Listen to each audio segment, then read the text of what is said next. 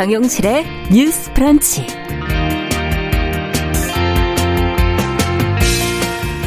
안녕하십니까 정용실입니다. 새 정부 장관 후보자들의 인사청문회를 앞두고 의혹과 논란이 잇따르고 있습니다. 어제는 김인철 교육부 장관 후보자에 대한 지명을 철회해야 한다는 대학생 단체의 기자회견이 있었는데요. 자, 몇몇 후보자들에 대한 부정적 여론이 나오면서 이 대통령직 인수위의 검증이 부실하다는 비판도 제기가 되고 있습니다. 자, 김 후보자의 자질 논란과 인사 검증 문제 오늘 좀 들여다보겠습니다. 네, 애니메이션 포켓몬스터의 캐릭터 시일이 담긴 빵 때문에 요즘에 마트, 뭐 편의점 다 난리가 났죠. 품절 사태에 온라인에서는 비싼 가격에 중고 거래가 되기도 한다고 하는데요. 어른이고 아이고 할 것 없이 왜들 이렇게 열광을 하는 것인지 또 계열사 노동자들의 파업과 일본 제품 불매 운동 등 우리가 또 생각해 봐야 할 이면 이슈에 대해서 한 편의 시와 함께 고민해 보겠습니다. 4월 19일 화요일 정용실의 뉴스 브런치 문을 엽니다.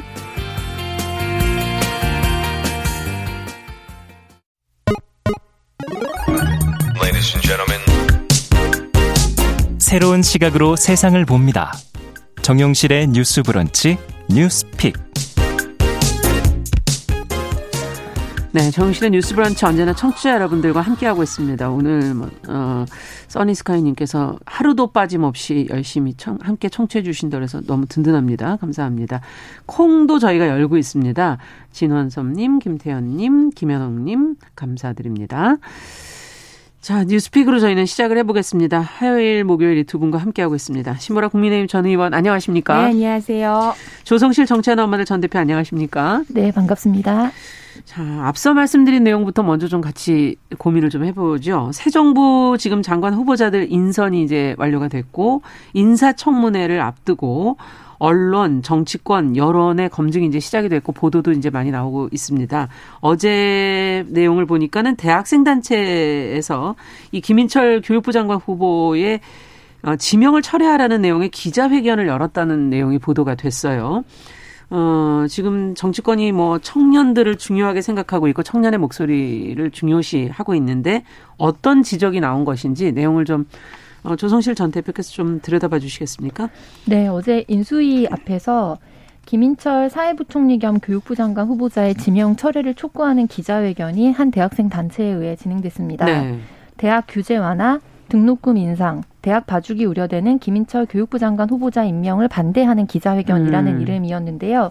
여기에 참석한 여러 대학생들은 김인철 정 총장이 한국대학교육협의회장과 한국사립대학 총장협의회 회장직을 역임하는 동안에 네. 주로 이제 주장을 했던 것이 등록금 인상과 대학 자율화였다. 음. 그래서 이분이 주장하는 내용을 가지고는 현재 우리 사회가 갖고 있는 대학 문제를 해결할 수 없다고 강조했고요. 네. 덧붙여 후보자가 한국 외대 총장을 재임했던 시절에 이제 일방적 행정으로 인한 여러 가지 문제들이 야기됐다는 점 음. 그리고 무엇보다 그 위에 언론이나 이런 데서 좀 주목받고 있는 사회이사 겸직이라든지 등등의 네. 문제 등을 좀 지적하면서 이 후보자 지명 철회를 촉구했습니다. 네.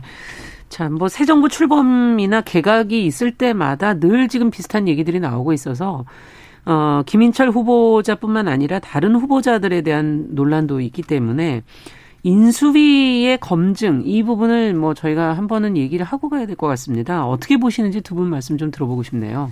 네, 우선 어, 윤석열 당선인이 어, 김인철 네. 후보자를 교육부총리 후보자로 인선을 발표하면서 음. 교육 현장의 풍부한 경험을 바탕으로 교육 정책에 대해 개혁적인 목소리를 낸 교육자다. 네. 교육부의 개혁과 고등교육 혁신을 통해서 제4차 산업혁명 시대를 준비하고 자라나는 아이들과 청년 세대에게 공정한 교육의 기회와 음. 교육의 다양성을 설계해 나갈 적임자라는 평을 했었습니다. 네.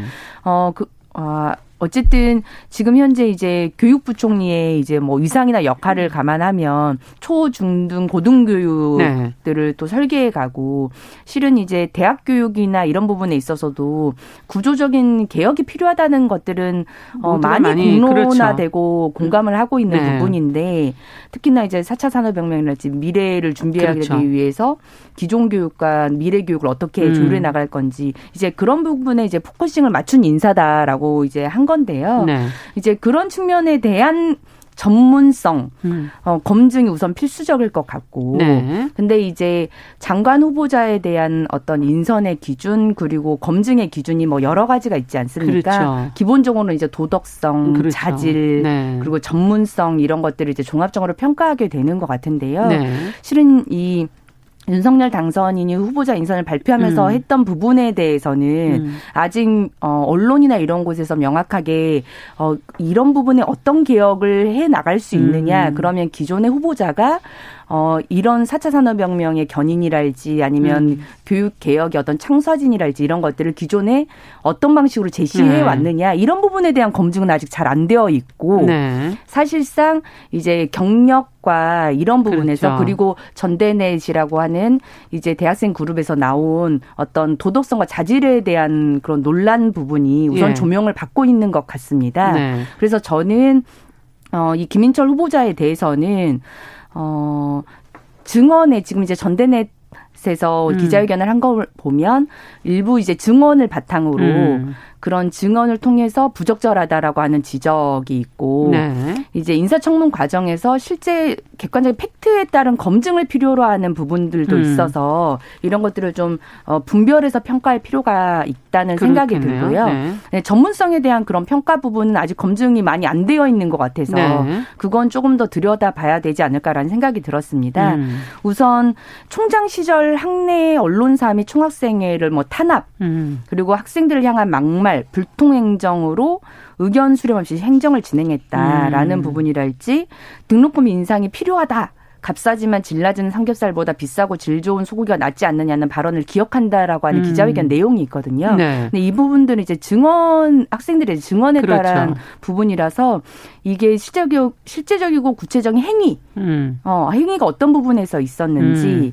어, 이런 팩트에 대해서는 언급이 되지 않아서 이 부분은 살펴봐야 될 것 같고요. 예. 다만 일부 언론에서 어, 실제 뭐 영상이나 이런 걸로 뭐 바, 반말을 음. 했다라고 하는 이제 뭐 증언들도 좀 나오고 있어서 네. 이게 교육부 수장으로서 학생들을 학내 구성원으로서 그렇죠. 동등하게 대우해 왔느냐라고 네. 하는 부분에 대해서는 일정 정도 평가 검증이 음. 필요할 것으로 보입니다. 네.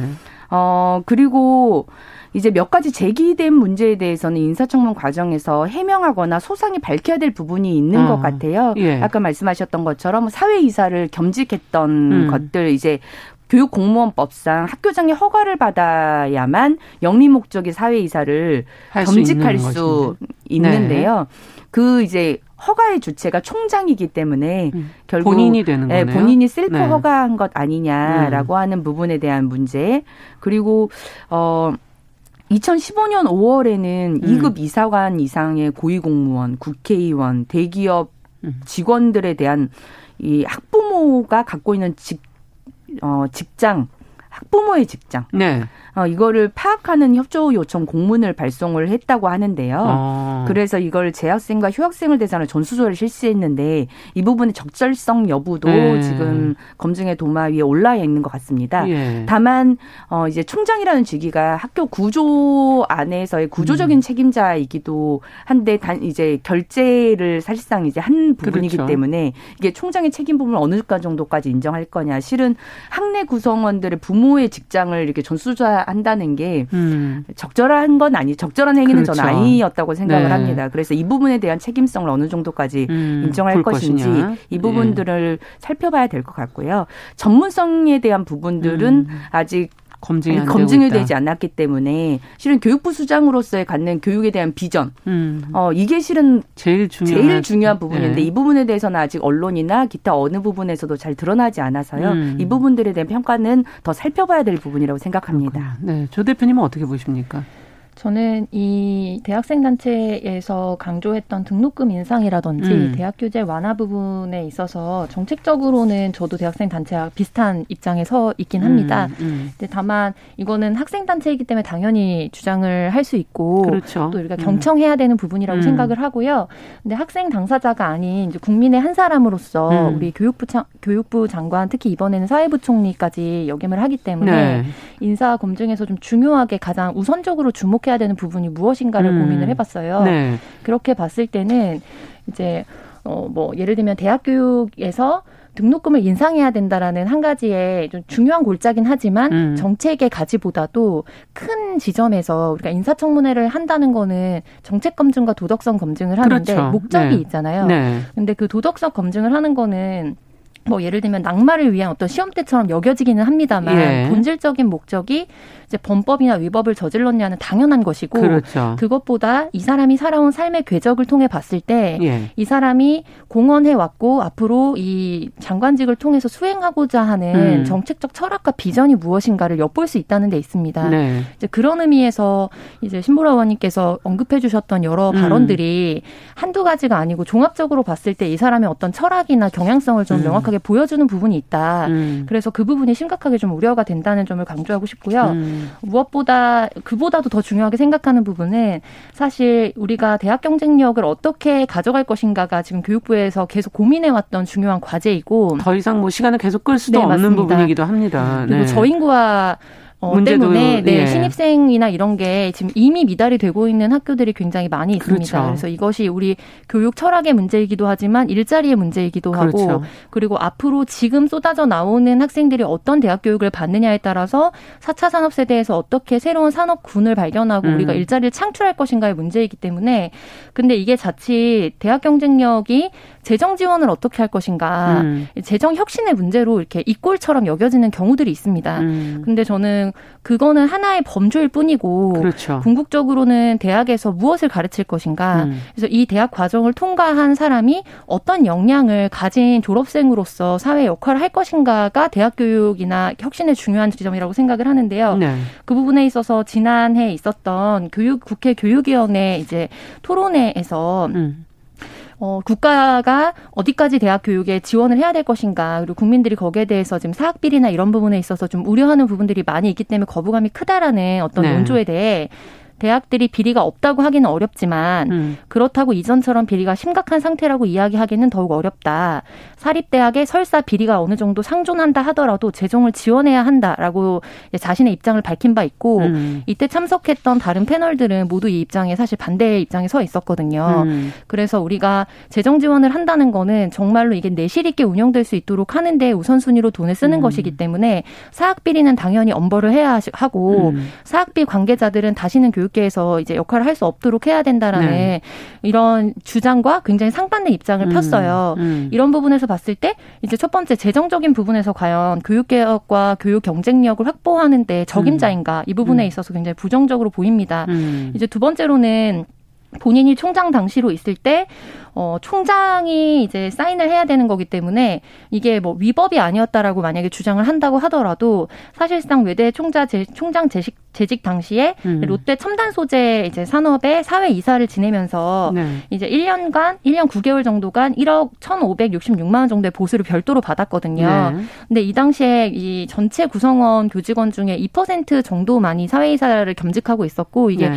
총장이 특히 겸직을 한다는 거는 굉장히 좀 이례적인 거기 때문에 네. 이거나 이런 부분들을 봤을 때 정말로 교육자로서 어떤 역할을 하는데 충실하고 거기에 몰두하면서 역할을 할 수 있는 사람인가 음. 이런 부분 에 있어서도 우리가 좀 종합적으로 이 여러 가지 궤적들이 음. 좀 부정적인 지표를 가르치고 있다고 볼 수가 있을 것 같아요. 그래서 네. 이 대학 경쟁력이라는 게 지금 이명박 정권 때부터 그 전까지 막 거슬러 올라가면서 우리가 어떻게 내 에이스 사업이나 이런 네. 등등이 대학 학내 문제뿐만 아니라 굉장히 좀 사회적 쟁점 중에 하나로도 지속이 되어 왔거든요. 네. 그래서 이 부분에 있어서 김인철 장관 후보자가 어떤 입장을 이제 청문회에서 음. 표명할 것인지도 음. 우리가 주목을 해야 되는 부분이지만 음. 우선 현재 나와 있는 여러 검증 의혹들로 봤을 때는 굉장히 국민 눈높이에 맞지 않는 인사라고 보입니다. 네. 어떻게 보십니까? 신보라 의원께서 한 말씀씩 더 들어보죠. 네. 음. 어, 김인철 후보자에 대해서는 음. 결국 이제 교육 비전의 문제도 중요하게 이제 다뤄져야 되고 음. 실제 이제 어, 대학 규제 완화를 주장해 왔던 것은 사실로 보이는데, 네. 근데 실은 이제 대학 규제 완화라는 게 지금 대학 자체가 이제 구조적인 어려움이 존재하고, 네. 이게 뭐 저희 인구와도 있지만, 어, 어떤 산업 개편에 따라서 변화가 학교나 네. 뭐 교수진이나 학과 개편이나 이런 것들이 실은 여러 규제 혹은 네. 학교 내에서의 어떤 경직성에 따라서 되고 있지 못하는 부분들이 있기 때문에 음. 어떤 차별화된 교육이랄지 특성화 대학으로 개편이 랄지 이런 방식으로 음. 어 대학을 바꿔나가야 된다. 네. 이런 목소리들은 항상 나와 있었거든요. 아마 그런 방식의 대학 규제 완화를 주장했을 것으로 보이는데, 음. 어, 이런 부분에 대한, 어, 충분한 저는 검증이 음. 좀 있었으면 좋겠다. 논의가. 음. 어, 그런 내용들이 아마 인사청문회에서 많이 반영이 되지 않을까라는 생각이 들고요. 네.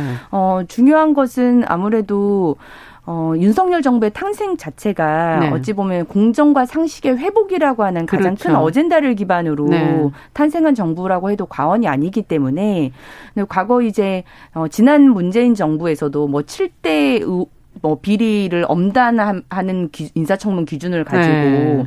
어, 뭐, 투기랄지, 뭐, 몇 가지 일곱 개 7대 기준, 네. 뭐, 다주택자랄지, 뭐, 이런 것들을 네. 했지만, 사실상 그 7대 의혹에 거의 어, 하나라도 비껴가지 못한 사람들이 대부분 장관이 음. 되기도 했거든요. 임명이 되고. 이제 그런 전철을 밟지 않으려면 윤석열 정부만의 어떤 공정과 상식의 인사 기준 음. 잣대 음. 이런 것들을 좀 만들어갈 필요가 있다. 음. 제시할 다, 필요도 있다. 예, 네. 다주택자 이거는 실은 문재인 정부가 만들어 놓은 도덕적 프레임이지 음. 주택을 많이 가졌다고 해서 비도덕적인 건 아니잖아요. 음. 그래서 그런 기준이 아니라 공정과 상식에 맞 맞춘 어떤 그 잣대를 기반으로 인사 검증이 좀 음. 이루어질 필요가 있고 특히나 어 자녀들의 입시 비리가 어이뭐 조국 사건이랄지 예. 이런 부분에 영향을 줬고 그것이 이제 공정과 상식의 회복이라는 것과 연결됐던 만큼 그렇죠. 자녀 입시 특효 똑같은 문제를 또 반복하는 예, 일은 이런 네. 문제에 대해서는 인사 인사 검증을 보다 좀 철저히 할 필요성이 있다. 네. 좀 그런 인사 시스템에 대해서도 한 말씀을 드리고 싶습니다. 네.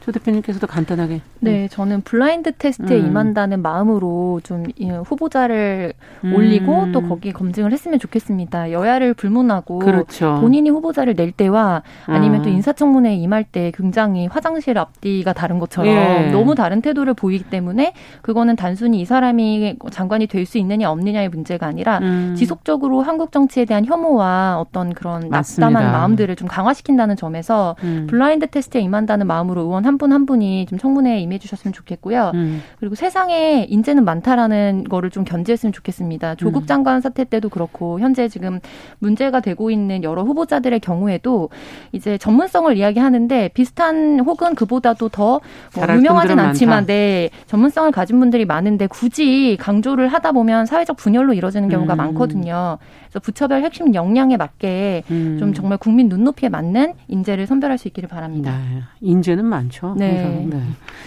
자, 그럼 두 번째 뉴스로 좀 가보도록 하겠습니다. 지금 이 뉴스도 좀 중요한데요. 10대 청소년들에게 성착취물을 촬영하게 하고 또 성폭행을 청소년을 성폭행한 혐의로 재판에 넘겨진 초등학교 교사가 징역형 선고를 받았는데요. 이 보관한 영상 개수만 1,900여 개다. 지금 이런 보도가 나오고 있는데 이 내용 신부라 의원께서 좀 정리해 주시면 저희가 좀 들여다보죠. 네, 정말 충격적인 사건인데요. 예. 수원지법은 지난 2015년부터 6년 동안 SNS를 통해 알게 된 10대 청소년 120여 명에게 성착 착취물을 촬영하도록 하고 어. 이 영상을 소지 소지한 혐의를 받은 30대 초등학교 교사에게 징역 7년을 선고를 했습니다. 네. 그리고 7년간 아동 청소년 기, 관련 기관 등의 취업 제한 명령을 네. 내렸고요. 80시간의 성폭력 치료 프로그램 수강 명령 그리고 5년간 신상 정보 공개 및 고지도 음. 함께 명령했습니다. 네. 재판부는 피해자들의 성적 자기 결정권을 행사하고 자신을 보호할 능력이 부족한 점을 이용해서 피고인이 이들을 성욕의 대상으로 전락시켰고 피해자들의 건전한 성의식도 왜곡시켰다고 평했고요. 예. 피고인들이 교사라는 점에서 피고인이 교사라는 점에서 충격적이라고 밝혔습니다. 네. 다만 피고인이 소지한 성착취물은 따로 유포되지 않은 것으로 보이며 사건 범행을 자백하고 반성하는 모습을 보이는 것 등을 참작해 형을 정했다. 라고 덧붙였습니다. 아. 자, 지금 저희가 놀랄 지점이 두 가지 정도가 있는데 일단은 어 교사가 이런 범죄를 저질렀다는 사실에 뭐 다들 놀라셨을 거고 그 심각성이 좀 더 크지 않나 학생들을 다루는 입장이기 때문에 하는 생각이 들고 그럼에도 이런 충격적임에도 불구하고 어 취업 제한 기간이라든지 이 징역형이 7년에 불과하다는 것도 또 놀라운 일인 것 같습니다. 두 분께서는 이 두 부분을 어떻게 보시는지 네, 네 우선 징역형 문제 네. 같은 경우에도 음. 이제 우리가 상식적으로 좀 받아들이기 어려운 수준이고 그러니까요. 예. 또 그리고 더군다나 교원이라는 지위 자체가 갖고 있는 상징성과 예. 또 필요한 조건들이 있기 때문에 그 예. 그 부분에 있어서 오히려 가중 처벌이 좀 국민들의 눈높이에 저는 좀더 음. 부응하는 부분이라고 생각이 드는데 네. 오히려 이게 배포되지 않았기 때문에 이제 그 부분에 대해서 좀 형량이나 이런 부분을 참작했다는 게 참 받아들이기 어려운 뉴스인 것 같아요. 예. 근데 좀 놀랍고 안타까운 사실이지만 이게 굉장히 충격적으로 느껴지는데 음. 실제로 지난 스쿨미투 이후에 네. 폭로됐던 여러 사건들을 보면 이게 이제 영상물로 인한 거기 때문에 더 조금 충격적이고 신, 어떻게 보면 새롭게 좀 다가오는 것이지 어. 학내에서 이루어졌던 학생에 대한 직접적인 성폭력이라든지 성추행 같은 경우에는 계속해서 오랜 세월 있어 왔고 실질적으로 이거를 폭로했던 학생들이 유엔에 예. 가서 이제 관련된 거를 또 발언을 하고 하는 정도로까지도 음. 굉장히 사회적으로 좀 문제화가 됐었습니다. 네. 근데 이후에 법정에서 최종적으로 이제 판결을 받은 건에 대해서도 음. 각 교육청이나 교육지원청 등에서 실질적으로 어떤 학교인지 이제 명단을 공개하거나 하는 부분에 있어서 소극적으로 좀 이했던 음. 부분을 계속 지적을 해왔어요. 네. 네. 그래서 이게 오히려 피해 학생을 좀 보호하려는 것이다. 예를 들면 누가 고발했거나 누가 피해자인지 학교나 이런 것들을 상황을 공개했을 때 피해자가 2차 가해를 받을 우려, 우려가 있다라는 것이 교육청의 입장이기도 했거든요. 예. 근데 이 부분에 있어서 또 교육부는 오히려 오히려 또 교육청에서 명단을 공개하는 거기 때문에 이제 적극적으로 이 부분에 있어서 사회 적인 어떤 정의나 이런 문제에 대해서 좀 음. 하는 모습을 보기는 어려웠던 것 같아요. 네. 그래서 그 가운데서 누적적해서 피해를 받고 있는 거는 오히려 우리 특히 좀 여학생들이다. 그렇죠. 그래서 음. 예전에는 좀 선생님들의 그런 발언이나 이런 것들 아 그런 분들 한 명씩 그런 사람들 한 명씩 있지라고 받아들였다면 음. 이제는 국민적으로 그것이 범죄라는 것에 대해서 인식이 그렇죠. 되게 분명해졌기 때문에 음. 특별히 관련 법이나 이런 것들의 개정도 좀 필요해 보이는데요. 단순히 뭐 감봉을 한다든지 음. 손방망이 처벌을 받았거나 이랬을 때 실질적으로 다시 뭐 해당 학교로 돌아오는 경우도 있고 네. 그래서 이게 오히려 어 거기에 대해서 문제 제기를 하면 학생이나 학부모가 향후에 뭐 진학이나 이런 부분에 있어서 학교 생활 적응에 문제가, 문제가 될까봐 예. 쉬쉬하는 경우가 많거든요. 음. 그래서 이런 부분은 중재적인 어떤 그 상위 기관이 역할을 해줘야 됩니다. 그래서 교육청이나 교육지원청이 뭐 여기에 대해서 뭐 무고하게 예를 들면은 너무 과 과한 징계를 받았다 해서 뭐 여기에 대해서 다시 2차 소송을 가시는 분들도 계시거든요. 음. 근데 이런 부분보다는 학생들이나 이런 부분들이 어떻게 이제까지 좀 누적해서 피해를 받아왔는지 계속 폭로가 되어 왔던 만큼 그렇죠. 그 부분에서 실질적으로 법원에서 나온 판결만이라도 우선 음. 정말 정확하게서 명단을 공개하고 이런 부분을 좀 적극적으로 행정을 취해줘야 그 범주 안에 있는 학생들이 음. 보호를 받는다는 느낌을 받을 수 있다. 네. 그것이 시작이라는 생각이 듭니다. 네. 일단 그 처벌과 재취업의 문제라든지 또 관련법 개정이라든지 이런 부분도 같이 좀 이루어져야 될 것 같고요. 어떻게 보십니까, 신보라 의원께서? 네, 이 30대 초등학교 교사 몇 년간 120여 명을 그러니까요. 반복해서 성착취물 네. 찍은 사람입니다. 어, 재범 우려 가능성이 전 다분히 있어 보이고요. 음, 음. 물론 뭐 치료 수강 명령이라 이런 이런 게 있었다고 하지만 네. 우리 국민들이 가장 가, 갖고 계신 아마 불안은 음. 결국 이 사람 다시 교단에 복귀할 수 있는 거 그렇죠. 아니냐라고 네. 하는 그런 불안감과 공포라고 음. 생각합니다.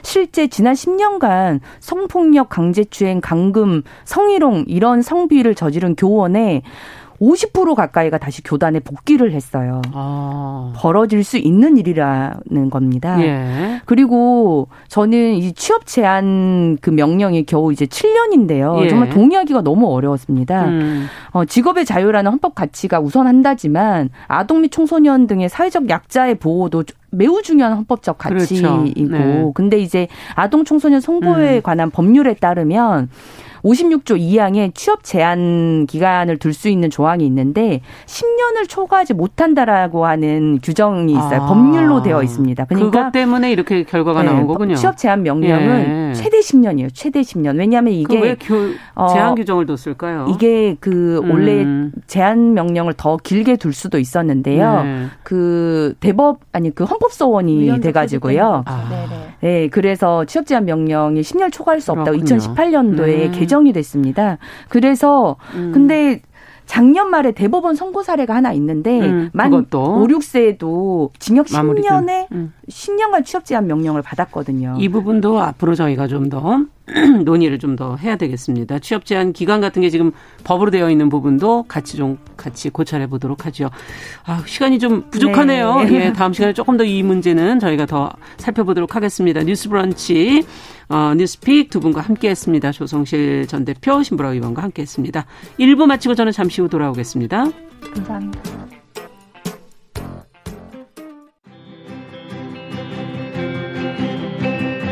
누군가는 아깝다고 생각할 우리 사회의 다양한 비용들과 푼돈들, 음. 삶의 전선에서 음. 최선을 다하고 살아가는 우리의 모습도 제 몫에 맞는 평가와 그에 합당한 시선이 좀 필요한 시점이 아닌가 하는 생각을 해충이다, 이충이다. 이거는 네. 순전히 사람의 그 아. 그 잣대로 이야기를 하는 거예요. 음. 곤충이 우리 사람보다 몇 억 년 먼저 지구에 나왔거든요. 호모 사피엔스의 선배다 이렇게 얘기를 해요.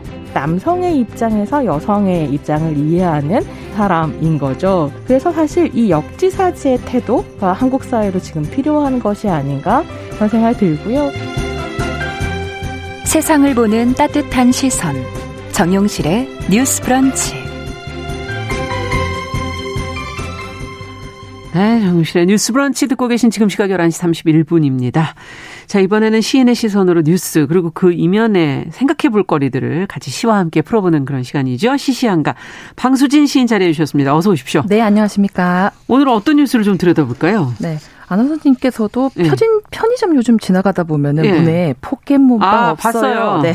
이런 안내문 보신 적 있으실 것 같습니다. 네. 요즘 포켓몬빵 굉장히 인기인데요. 음. 들어오는 시간 맞춰서 어린이부터 어른까지 줄을 서 있는 모습을 종종 보게 됩니다. 네. 그야말로 포켓몬빵 때문에 난리인데요. 옛날에 좀 인기였던 것 같은데. 굉장히 인기였었는데 다시 돌아온 거죠. 아. 이게 포켓몬스터 빵도 빵이지만 그 안에 들어가 있는 캐릭터 실. 그러니까요. 이걸 수집 수집하기 위해서 굉장히 인기가 많은데 재출시된 지 43일 만에 누적 판매량 천만 봉을 돌파했다고 하고요. 아. 제품 안에 들어가 있는 그 스티커 실이 빵값보다 수십 배 비싸게 온라인에서 거래되고 음. 159종의 스티커를 모두 모은 완성본은 당근마켓에서 80만 원에 팔린다고 합니다. 빵값의 몇 배요? 유치원생부터 네. 10대, 뭐 20, 30대까지 나이를 막론하고 정말 인기인데요.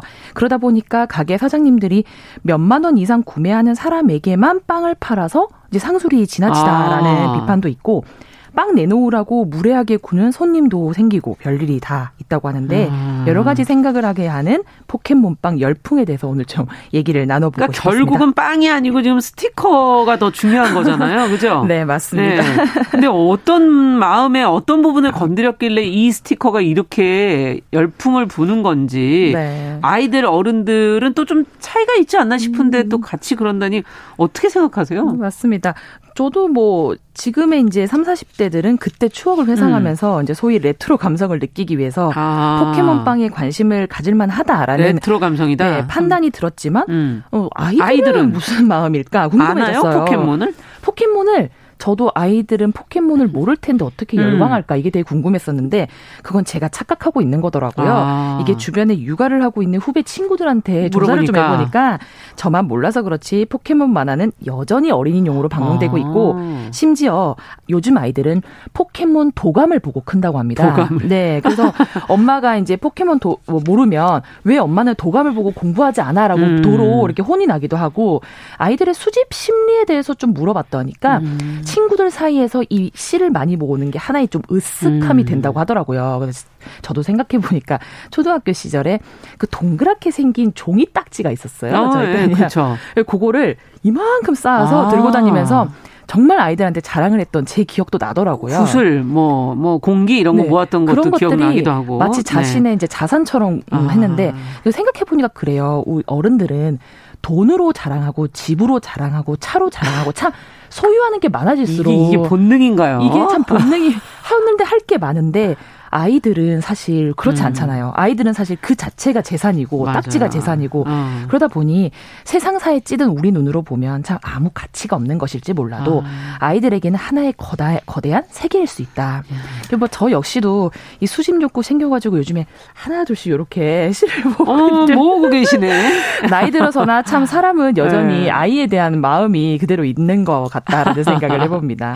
근데 뭐 예전 생각해 보니까 90년대 뭐 핑클빵, 뭐 국진이 빵, 뭐 이런 유명한 사람들, 연예인들 빵 이런 게 있었던 것 같아요. 네. 어, 뭐 모아 보신 적이 있으세요, 방순희 씨? 네, 저는 그 적십자에서 매년 연말마다 학교 교실로 배달돼 온 그 크리스마스, 크리스마스 실, 아. 굉장히 많이 모았습니다. 아. 네, 집에 가니까 그 실 모아놨던 앨범이 그대로 있더라고요. 그렇군요. 그 나이 들어서는 이제 술병 모기를 좀 좋아해서 제가 술은 못 먹는데 술병을 좋아해요. 그래서 누가 보면 그 집에서 술 드시 네 매우 이제 술 잘 먹는 사람인지 알 것 같은데 네. 저는 이제 집에 가면 저는 술을 못 먹지만 각종 어. 아름다운 술병들이 진열이 되어 있습니다. 와 대단하신데 아 요즘에 정말 그 편의점 앞에서 막 가위보이보 하고 막 음. 난리잖아요. 네. 성인들까지 그러고. 있고 어떻게 보세요 이거는 좀 양보해야 되는 거 아닙니까 네, 아이들한테? 네, 맞습니다. 그 음. 저도 뭐 지나가다가 줄 서 있는 거 보고 와 나도 하나 구할 수 있지 않을까 음. 갔다가 아이들 줄 서 있는 것 보고 그래 내가 이게 무슨 의미냐. 나까지 여기 서야 되나. 네, 수지나 정신 차리자 이러고 돌아온 경우가 많았습니다. 그래서 참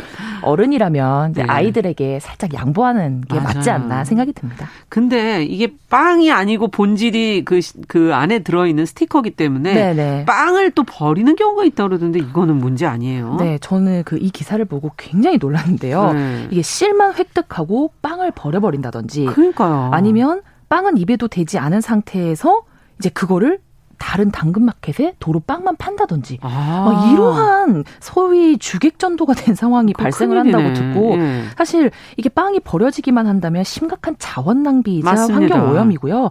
또한 이게 식품 안전법에 이제 위반이 된대요. 이렇게 한 번 개봉했던 음식을 이렇게 따로 개인적으로 파는 것이 상하죠. 네, 그래서 이게 어, 요즘 같이 또 감염병이 이제 유행하는 시즌에는 더욱 더 방역 측면에서도 좋아 보이지 않고요. 이런 부분은 저희가 좀 주의해야 되지 않나 싶습니다. 일본 제품 아니에요? 이 포켓몬이라는 게 일본 캐릭터. 네, 맞습니다. 그래서 또 한 부분에서는 이거 로열티 나가는 거 아니냐. 음. 좀 불편하다 보기 이런 시각들도 있던데. 맞습니다. 이 포켓몬 빵을 파는 업체 이제 SPC 삼립의 상황을 보면은 네. 실제 포켓몬빵 제조 출시를 위해서 일본 기업인 더 포켓몬 컴퍼니한테 이제 어느 정도 라이센스 계약을 맺고 음. 로열티를 지불하는 구조인데요. 그래서 노제팬 운동 예전에 했지 네. 않습니까? 네. 이게 사실상 끝난 거 아니냐 이런 이제 비판의 시각도 있고요. 누리꾼들의 의견도 사실 반반으로 나뉩니다. 음. 그러니까 어릴 적 포켓몬빵을 즐겨 먹던 세대라서 좀 호기심이 생긴 건 맞지만 이 노제팬 운동을 언제 했냐는 듯 이런 식으로 일본 캐릭터에 열광해서 음. 오픈런까지 하는 분위기는 좀 아니지 않나 이런 어, 씁쓸한 의견도 있었고 음. 또 반대 의견은 야, 그걸 좀 분리해서 봐야 되지 않냐. 뭐 사실 값싼 포켓몬빵 몇 개 산다고 일본 경제에 엄청 이득을 주는 것도 아닌데 음. 뭐 코로나로 힘든 시국에 이런 소소한 재미까지 머리 아프게 생각하기 싫다. 뭐 아. 뭐 이런 누리꾼들의 의견도 있고요. 이미 참 놀이가 하나 되어버린 시기에 이 답답한 마음을 채우려는 마음도 있지만 음. 말씀 주셨던 것처럼 이게 일본의 로열티가 지불되는 상황이라서 음. 우리가 너무 열광하는 이런 모습도 사실 좀 씁쓸하긴 네, 하네요. 약간 씁쓸한 면이 없잖아 있다고 네. 생각합니다. 그래요. 어쨌든 어 뭐 여러 가지 지금 뭐 불매 얘기도 있지만 즐거움을 추구해야 음. 된다는 뭐 의견 또 기업의 음. 도덕성에 대한 얘기 음. 뭐 여러 가지가 있어요. 소비자로서는 어떤 생각을 해봐야 될까요? 네, 오늘 주제에서 아마 가장 좀 중점을 두고 봐야 되지 않을까 음. 하는 부분인데요. 이 식품사가 굉장히 큰 그룹형 회사입니다. 네. 그래서 소위 뭐 우리가 말하는 베이커리, 도넛, 아이스크림 뭐 유명 브랜드들이 이 그룹 안에 속해져 있는데 그렇죠. 지금 이 제빵사들이 부당 노동 행위를 규탄하면서 현재 제품 불매 등의 시민사회 연대를 촉구하고 있는 상황입니다. 어. 그들의 이제 목소리를 들어보면 여러분들이 마시는 따뜻한 커피에는 노동자들의 뜨거운 눈물이 녹아 있습니다. 여러분들이 드시는 고소한 빵 안에는 제빵사들의 인권이 달려 있습니다. 어. 여러분들이 앉아서 담소를 나누는 매장에는 노동자들의 인권이 지워져 있다. 이 단식 노동인들에 따르면 실제로 코로나를 걸려도 제빵 기사들을 쉬지 않게 한다는 겁니다. 어. 그래서 확진 판정을 받으면 출근을 못 하겠다는 거냐? 왜 검사 받아서 이 사태를 만드냐라고 도로 몸이 엄청 아픈데요. 굉장히 아픈 상황에서도 출근을 시켜서 빵을 만드는 이 상황이 정말 진실이라면 이 빵 하나를 팔기 위해서 인간으로서 최소한 누릴 수 있는 인권까지 침해받는 게 과연 음. 맞는 것인지 참 굉장히 반성적 사고가 드는데요. 그런 말 들어보신 적 있으실지 모르겠어요. 어머니가 화났을 때 만든 음식이랑 행복할 때 만든 음식이 아니, 맛이 너무 다르다. 당연히 다르죠. 네, 그래서 이 음. 맛있는 빵, 재밌는 실타 좋지만 그것을 만드는 기업이 제빵사를 어떤 마음으로 대하는지가 아, 저는 더 중요하지 건데. 않을까 싶고 예. 제빵사 역시도 어떤 마음으로 이 빵을 만드는지가 중요한데 음. 이런 인권 침해가 일어났다고 굉장히 아, 그래요. 네, 씁쓸한 참 씁쓸하네요. 네. 자, 그럼 우리는 오늘은 어떤 시를 여기에서 읽어봐야 될까요? 네, 그래서 고민을 좀 많이 했는데 그래도 앞서 말씀드렸던 것처럼 이 제빵사님의 마음을 좀 생각을 음. 하면서 2021년 조선일보 신춘문예 당선작인 김광희 시인의 엄마의 꽃밭이라고 하는 동시를 한번 준비해봤습니다. 음. 일부를 읽어드리고 마저 말씀 나누도록 하겠습니다.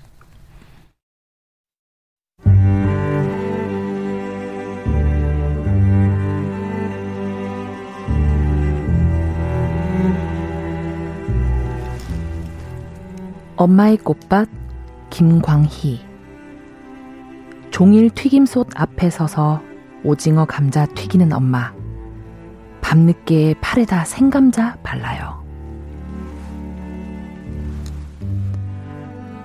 얼마나 예뻐졌을까. 곤이 잠든 엄마 팔 걷어봐요. 양팔에 피어 있는 크고 작은 꽃들. 튀김 기름 튄 자리마다 맨드라미, 봉숭아, 채송화, 동생과 나를 키운 엄마의 꽃밭.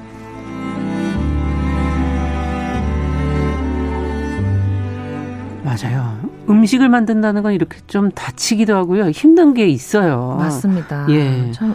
엄마의 꽃밭이 나는 어디다 만들었나 했더니 팔에다 만들었네요. 네, 저는 사실 처음 이 시를 읽었을 때 정말 울, 아, 울컥하네, 굉장히 진짜. 울컥했었어요. 예. 그래서 그 인상이 깊었던 시인데 음. 포켓몬빵 얘기를 하면서 우리 사회에 열풍을 물고 온 것도 좋다. 네. 뭐 그런데 이 유행 살펴보는 것도 좋겠지만 이 이면에 반드시 놓치지 않아야 될 것이 있다라고 예. 저는 보는데 바로 이 만드는 사람들의 땀과 노력에 대해서 우리가 좀 음. 짚어봐야 되지 않나. 우리가 지금 이렇게 잘 살아가고 있는 것도 음. 엄마의 팔뚝에 새겨진 숱한 꽃들 때문 아니겠습니까? 네. 그러네요. 그러니까 이렇게 포켓몬 빵에 열광할 수도 있고 좀 실 모으기를 놀이로 즐길 수 있는 것도 음. 제빵사님의 팔뚝 얼마나 많은 흉터와 그렇죠. 노력의 자국들이 있겠습니까? 음. 그렇다면은 소중한 빵을 사서 실만 가지고 빵을 버리는 음. 행위, 제빵사에 대한 최소한의 인권 보장을 음. 해주지 않는 이런 행위는 정말 있어서는 안 될 일이라고 생각됩니다. 음. 우리가 누리는 것에 대해서 너무나 당연하게 생각하는 경향이 음. 있는 것 같아요. 그래서 오늘은 좀 우리가 지금 누리고 있는 이 숱한 즐거움과 재미, 음. 그 뒤편에 그것을 좀 가능하게 한 음. 누군가의 좀 숱한 상처와 흉터에 대해서 음. 고민해보는 시간이 됐으면 하는 마음입니다. 그러네요. 네. 시시한가 오늘은 포켓몬빵 열풍과 관련해서 생각할 거리를 저희에게 또 주셨습니다. 방수진 시인과 함께했습니다. 감사합니다. 네, 감사합니다.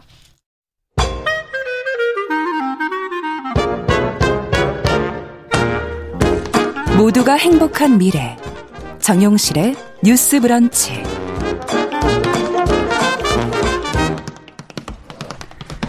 네, 정실의 뉴스 브런치 듣고 계신 지금 시각 11시 43분입니다. 자, 오늘 다시 또 저희는 우크라이나 전쟁 얘기를 좀 해봐야 네. 될것 같아요. 어, 러시아가 정말 왜 우크라이나를 침공했는지 이 전쟁을 우리가 어떻게 좀 들여다봐야 될 것인지 그동안 뭐 여러 가지 보도들이 나오고 있지만 오늘 얘기해 주실 부분이 굉장히 중요한 거라면서요. 특히 이 기사가 퓰리처상 수상한 경력이 있는 전직 종군 기자가 쓴 기사라고요. 네. 제가 진행자님께 좀 참고하시라고 예. 직접 가져왔는데요. 예. 아, 사진이 있기 때문에 지금 네네. 일부러 갖고 오셨어요. 시각적으로 잘 보이시죠? 예, 잘 보여요. 네, 이제 그 제가 이제 뭐 뉴욕 타임스를 구독을 음. 하고 있는데요. 음. 딱 펼쳐 이게 며칠자입니까? 이거 보시고 싶으신 분들한테 어, 좀 알려드리고 싶어서요. 18일자. 18일자. 월요일 기사입니다. 예, 월요일 기사를 한번 예, 사진을 좀 확인해 보시면 더 좋을 것 같네요. 네, 예. 이제 뭐 말씀을 드리자면 음.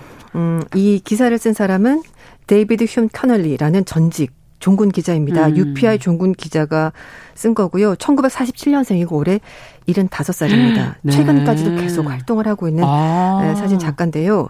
1972년 퓰리처상 피처 부문에서 상을 수상했습니다. 예. 그러니까 사진 한 장으로 수상한 게 아니고요. 주로 전쟁 사진을 이제 옴니버스를 이제 묶어서 아. 제출을 해서 상을 받은 건데 베트남 전쟁, 캄보디아 전쟁, 이 파키스탄 난민 그리고 아. 권투 선수 무하메드 알리와 조 플레이저의 세계의 경기 이런 아. 것들을 어, 다 찍어서 11장의 사진으로 제출을 해서 이제 역사 속의 순간들이네요. 네, 어떻게 보면은 예, 네. 예, 수상을 했는데요. 이거는 그때 이 데이비드 기자가 베트남에 있어가지고 UPI의 사진 음. 편집 부장이 이 기자의 사진을 취합을 해서 퓰리처상 위원회에 제출했고 음. 이게 선정이 된 겁니다. 음.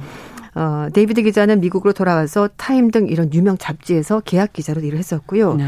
어, 이런 잡지에 35차례나 커버 사진을 실었었던 와. 굉장히 유능한 사진 기자입니다. 네. 어, 이후에는 백악관의 대통령 전담 사진 기자로 활동됐었고요. 그럴만한데요. 그리고 지금 데이비드 기자가 홈페이지 운영하고 있습니다. 예. 그래서 퓰리처상 수상한 11장의 사진 지금 보실 수 있군요. 있고요. 그리고 또 거기에 가면은 우크라이나에서 활동하고 있는 이 모든 종군 기자들에게 감사의 뜻도 전했습니다. 네. 음. 정말 대단한 기자가 쓴 글이고 뭐 인생을 거의 그러면 이 사진과 함께한 어, 맞습니다. 사람이다라고 할수 네. 있는데 어떤 내용을 쓴 겁니까 이번엔? 네, 제목은 이제 opinion 난이니까 이 저자의 어떤 자유로운 그 생각을 의견을 네, 네. 건데요. 제목은 왜 전쟁의 공포를 반드시 사진으로 남겨야 할까요? 라는 제목입니다. 아, 이건 하나의 질문인데요. 네, 네. 맞습니다. 어, 2주 전에 키우, 그러니까 수도 키우 근처에 있는 부차에서 찍은 사진을 이 기자가 봤다고 합니다. 아. 전 세계 많은 분들이 봤을 거예요.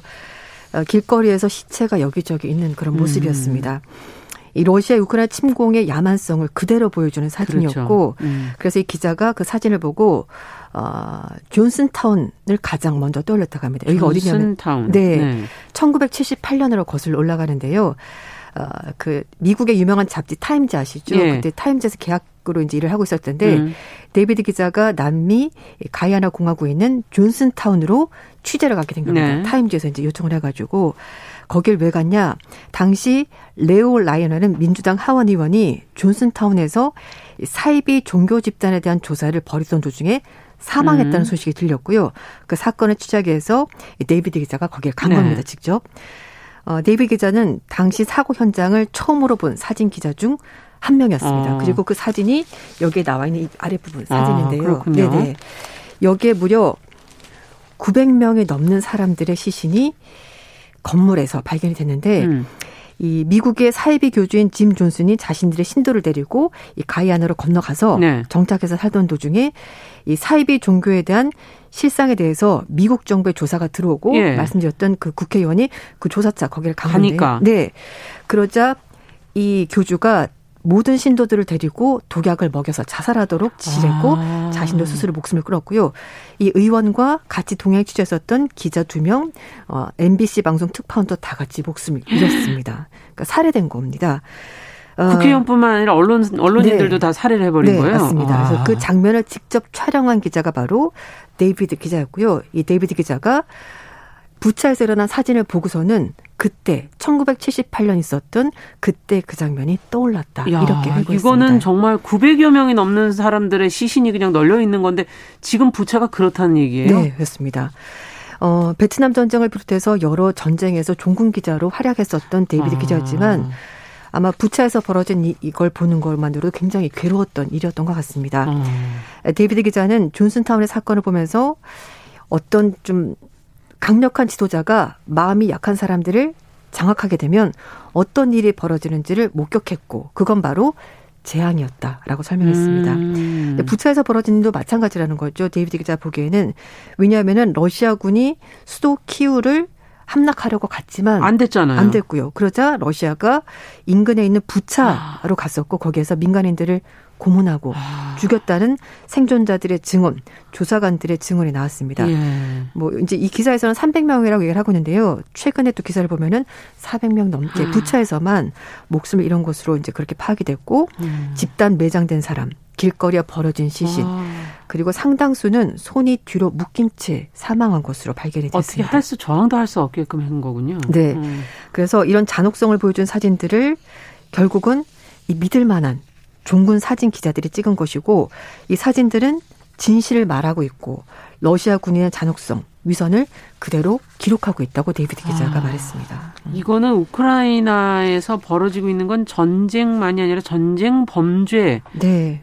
이게 미국이 지금 이에 대한 조사 필요하다라고 주장하는 게 이런 사진을 근거로 얘기가 나오는 네네, 거군요. 맞습니다. 어, 지난달에 미국 정부가 우크라이나에서 전쟁 범죄가 일어나고 있다라고 밝혔고요. 우크라이나 수집 어, 자행되고 여러 가지 에, 러시아 전쟁 범죄 그리고 잔혹행에 대해서 실태 파악과 관련 자료 수집을 진행을 음. 하고 있습니다. 그래서 미국이 뭐 국제사법재판소 ICJ나 아니면 전쟁 범죄 등을 처벌하기 설치된 국제기구 국제형사재판소 그렇죠. ICC 이걸 통해서 네. 뭐 처벌을 하겠다라고 얘기를 하고 있는데 뭐 아시다시피 그동안에 많은 전쟁 범죄들이 처벌을 하려고 했지만 뭐 수집하는데 그리고 이제 직접 기소하는데 네. 여러 가지 어려움이 있었고 또 이 러시아 우크라이나 침공을 두고서도 약간 다른 해석을 하는 나라들이기 때문에 아. 앞으로도 치열한 공방이 일이 아닌데요. 예, 예, 있을 것으로 보인다고 예상이 나오고 있습니다. 네. 게다가 바이든 대통령이 어, 지난주에 푸틴 러시아 대통령을 향해서 우크라이나 국민을 말살하려고 한다. 이건 제노사이드, 집단 학살이나 다름없다라고 규정을 했습니다. 제노사이드 하면 저희는 유태인이 안 떠오를 네, 수가 없지 않습니까? 맞습니다. 그래서 2차 세계 대전 당시 나치 유태인의 집단 학살 이제 이게 가장 대표적인 제노사이드 사례인데요. 예. 바이든 대통령은 이제 그렇다라고 이제 규정을 하고 있는 겁니다. 음. 이렇게 우크라이나 전쟁에서 벌어지는 전쟁 범죄를 규탄하는 목소리가 아, 높아지고 있는데 기자들이 찍은 사진이 결국은 우크라이나에서 실제로 음. 무슨 일이 벌어지고 있는 것인지를 기록을 한 것이고 이걸 전 세계가 반드시 알아야 된다는 겁니다. 야. 그렇지만 과거 역사를 보듯이 대부분의 침략자들이 하는 것처럼 러시아의 국방장관은 부차에서 촬영된 사진이 가짜 뉴스다. 선동이다. 단 한 명의 부차 시민도 이런 폭력을 음. 당하지 않았다고 반박하고 있다고 데이비드 기자가 강력히 예. 표현했습니다. 물론 이런 주장은 러시아에서는 통할지 모르겠습니다. 예. 네, 그렇지만 러시아가 아닌 다른 나라들은 이런 주장을 믿지 않을 그렇죠. 것이고 음. 사진은 정부의 고위 관리나 권위자 또는 잘못된 정보를 넘어서서 사람들에게 직접 전달되는 강력한 파급 효과가 있다는 거죠. 뭐 푸틴 대통령이 아니라고 얘기를 하고 러시아 국방장관이 아니라고 하더라도 그걸 아무리 못 찍게 네. 뭐 정말 가리고 뭐 막고 하더라도 이 사진이 한 장이 나옴으로써 네. 우리가 눈으로 그냥 봐버리는 거잖아요. 맞습니다. 예. 실제가 무엇인가. 네. 그래서 이제 푸틴 대통령이 어 결국은 이 사진이 얼마나 강력한 힘을 가진다는 것도 그도 알고, 알고 있다는 거죠. 그래서 어. 어, 마리우폴의 실상을 알리기 위해서 AP통신의 사진 기자 두 명과 영상 기자 한 명이 계속 이제 취재를 하고 있었는데요. 러시아군의 추격을 받았던 겁니다. 그래서 아, 다행히, 잡으려 그랬던 네, 거군요. 다행히 우크라이나 군에 의해서 이 기자들은 무사히 구조가 됐다고 아. 하는데요. 그리고 뉴욕타임즈의 타일러 헥스 사진 기자가 하르키우에서 러시아군이 사망해서 어, 눈밭에 누워 있는 사진을 예. 실었습니다. 이 사진은 어, 러시아 유명 사진 작가인 드미트리 말텐 어, 말테르반츠가 1941년 모스크바에서 떨어진 스몰렌스크에 찍은 사진을 떠올리게 한다고 데뷔 기자 음. 말했는데요. 어떻게 보면은 그 전쟁의 양상이라는 것이 이렇게 수십 년이 지나도 바뀌지가 거죠. 않는다는 거죠. 음. 결국은 누군가는 이렇게 목숨을 계속 음. 잃는 일이 벌어진다는 거죠. 음, 힉스 기자는 이 사진을 푸틴 러시아 대통령이 우크라이나를 뭐 탈나치할 거다, 뭐 음. 비무장을 시킬 거다라고 특별 작전을 수행한 그 다음날 찍은 건데 이 두 사진이 굉장히 비슷한 모습이었다는 거죠. 네. 탈라치가 아. 뭔 탈라치인지 그래. 말과 지금 행동이 다르다는 네. 걸 사진이 그냥 보여주고 있는 거네요. 맞습니다. 네. 이 끝도 없는 전쟁에서 이런 기사 사진을 보고 사람들이 어쩌면 점점 무뎌질 수도 있겠지만 음. 그러나 음. 이 데이비드 기자 경험으로는 어떤 사진들은 전쟁의 끔찍함을 지옥을 우리가 대면하도록 하는 강력한 힘을 가지고 있다 음. 이렇게 말했습니다. 사진 기자 니콜라스 크리스토프는 어, 데이비드 기자가 이런 얘기를 했다고 해요. 사진은 사람들에게 절대 해서는 안 되는 것이 무엇인지를 알려주는 것이다. 그러네요. 네. 우리를 환경시켜주는 이미지 이런 것들이 실제 어떤 나라의 정책에 영향을 줄 수 있고 음. 사람들의 행동에 변화를 줄 수 있고 음. 역사의 흐름도 바꿀 수 있다라는 거죠. 이런 소명으로 이분들이 사진을 찍고 있는 거예요. 그렇죠. 그렇죠? 맞습니다. 예. 어, 우리가 가장 전쟁 관련 사진 중에서 기억에 남는 곳이 그 음. 그 베트남 전쟁 음. 아시죠? 그, 기억이 납니다. 네, 그 폭격을 맞은 마을에서 네. 알몸으로 비명을 지르면서 네. 나오는 그 소녀 사진 맞아요. 있잖아요. 그 네이 어, 네이팜탄에 떨어진 이후에 신체 굉장히 많은 부분 화상이 아. 있고 아. 이제 여러 피부 이식 수술에서 지금 살아남은 분인데요. 네. 데이비드 기자가 당시 UPI의 staff 기자죠. 그러니까 좀 약간 막내 기자로서 베트남에 있었다고 하는데 아. 그때 나이가 24살이었습니다. 네. 그 데이비드 기자는 베트남에서 죽음과 삶을 배웠다 이렇게 얘기를 하고 있고요. 전쟁터에서 군인들은 자신들과 마찬가지로 목숨을 걸고 위험을 무릅쓰고 같이 함께 있어주는 종군 기자들을 환영한다는 사실을 알게 됐다라고 했고요. 음. 그리고 또 굉장히 절박한 순간이잖아요. 맞아요. 그래서 자신의 본능을 믿어야 한다는 것도 알게 됐고, 그리고 사진의 힘이 얼마나 강력한지도 전쟁을 통해서 그렇군요. 알게 됐다. 이렇게 얘기를 하고 있습니다. 24살 때 그거를 이미 아셨으니. 네. 네. 그래서 이제 이 기자가 얘기를 하는 것은 베트남 전쟁도 마찬가지고 음. 우크라이나 전쟁에 찍은 이 많은 사진들이 공공 기록으로 영원히 음. 보존이 돼야 된다라고 데이비 기자가 말하고 있습니다. 그리고 어, 지금 위험을 감수하고 음. 전쟁터에서 취재하고 있는 사진 기자들 맞아요. 덕분에 러시아가 우크라이나에서 얼마나 잔혹한 행위를 하고 있는지 우리가 알게 됐다라는 건데요. 음. 이 뉴욕타임스의 린지 아다리오 기자가 우크라이나 북부에서 러시아 박격포 공격을 가까스로 피했다고 합니다. 아. 자신 주변에 실제로 사람들이 많이 죽었고요. 아. 음, 지금까지 우크라이나 전쟁 때문에 많은 언론인들이 실제로 목숨을 잃었습니다. 얼마나? 지금 여기 여기 기사상으로 지금 여섯 명 잃었다 이러는데요.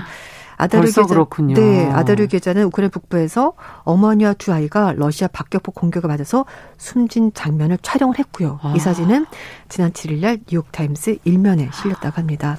아. 정말 굉장히 그 급박했었던 상황이었고 위험했겠네요. 자신의 있던 곳에서 불과 10m 정도 떨어진 거리에서 그런 일이 벌어졌다고 합니다. 근데 그때 생각했던 것이 그 파편에 튀니까 너무나 깜짝 놀랐는데 정말 본능적으로 카메라를 놓치지 않기 위해서 집중했다고 하고요. 아. 그때 딱 이 아다리오 기자가 들었던 생각이 이 사람들 사진 내가 찍어야 될까? 너무 무리한 것 아닐까? 음. 라는 생각을 했지만 한편으로는 아니다. 내가 이 순간을 기록해야 될 의무가 있는 기자다라고 느꼈고 음. 그래서 사진을 찍었고요. 또 뉴욕 타임스가 이 사진을 일면에 실어줘서 굉장히 역사적으로 중요한 사진이었다. 이렇게 얘기했습니다. 네. 그래서 데이비드 기자 이제 마지막에 마무리한 음. 것이 음, 전쟁 사진은 우리가 항상 보고 싶어하지 않은 맞아요. 외면하고 싶어하는 것을 네, 음. 직면하더라 하지만 우리가 하지 말할 것이 무언지를 명령문으로 말하는 것이 바로 이 사진인 것 같다. 음. 이렇게 마무리를 했습니다. 네. 네. 본능은 사실 도망가고 싶을 텐데 그걸 네. 자신의 소명으로 거기 자리에서 사진을 찍는다는 참 대단한 일인 것 같네요. 네. 예. 자, 그 사진 한번 좀 찾아봐야 되겠습니다. 다 뉴욕 타임스에 네. 지금 실려 있는 사진들 한번 음. 들여다봐야겠어요. 그래서 전쟁이 뭔가 좀 다시 음. 한번 더 생각을 해볼 필요가 있을 것 같습니다. 물론 여러 가지 정치적 논리와 뭐 네. 경제적 이유가 있긴 하겠습니다만 음. 이 사진을 보면 생각이 음. 좀 달라지지, 달라지지 않을까, 않을까 싶습니다. 네. 국제 뉴스 오늘 조현주 외신 캐스터와 함께 우크라이나 문제 다시 한번 들여다봤습니다. 말씀 잘 들었습니다. 네, 감사합니다. 네, 정실의 뉴스 브런치 화요일 순서도 여기서 같이 인사드리겠습니다. 저는 내일 오전 11시 5분에 다시 뵙겠습니다. 감사합니다.